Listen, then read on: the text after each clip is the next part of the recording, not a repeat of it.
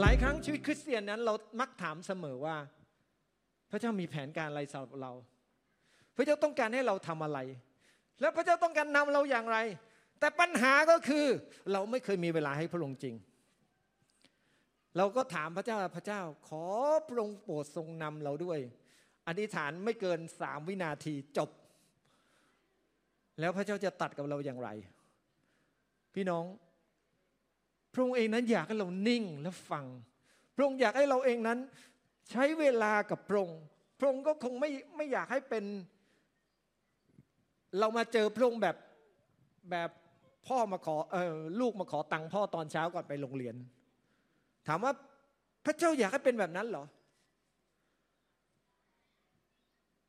หรือขอขอตังค์ไปซื้อขนม พ่อขอตังค์สิบบาทแล้วไปเลย พระเจ้าไม่ได้ต้องการแบบนี้ครับสำหรับชีวิตของเรา เมื่อเราจะแสวงหาความชอบธรรมของพระเจ้า เราเริ่มต้นจากแสวงหาพระเจ้าแห่งความชอบธรรมก่อน โดยการที่เราต้องมีเวลาในการเข้าไปหาพระองค์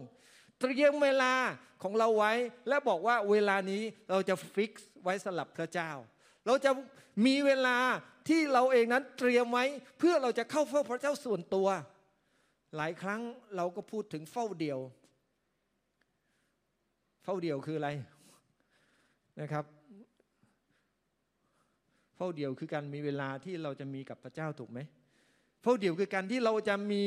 โอกาสที่จะพบพระองค์เป็นส่วนตัวในชีวิตของเรา แต่บ่อยครั้งเนี่ยเรามีเวลาเพื่อสิ่งอื่น แต่ว่าเวลาเข้าเฝ้าพระเจ้านั้นเราไม่มี พี่น้องทุกคนมี 24 ชั่วโมงเท่ากัน ขึ้นกับว่าเราจะใช้อย่างไร ขึ้นกับเราเรียงลำดับความสำคัญ อย่างไร วันนี้เมื่อเราต้องเรียงลำดับความสำคัญ พระเจ้าอยู่ลำดับไหนในชีวิตของเรา เมื่อเราต้องเลือกใช้เวลาพระเจ้าอยู่อันดับไหนกันแน่นะครับ จริงๆแล้วการที่บอกว่าพระเจ้าอยู่ลำดับไหนเนี่ยเป็นการให้ความสำคัญและให้คุณค่าของพระองค์นะครับ มารีเลือกจะให้คุณค่ากับพระเยซูคริสต์ก่อน และพระองค์เองนั้นก็พอพระทัยในสิ่งที่มารีได้เลือก และวันนี้ถ้าเราจะเลือกแบบเดียวกับที่มารีเลือก เราจะเป็นที่พอพระทัยของพระเจ้า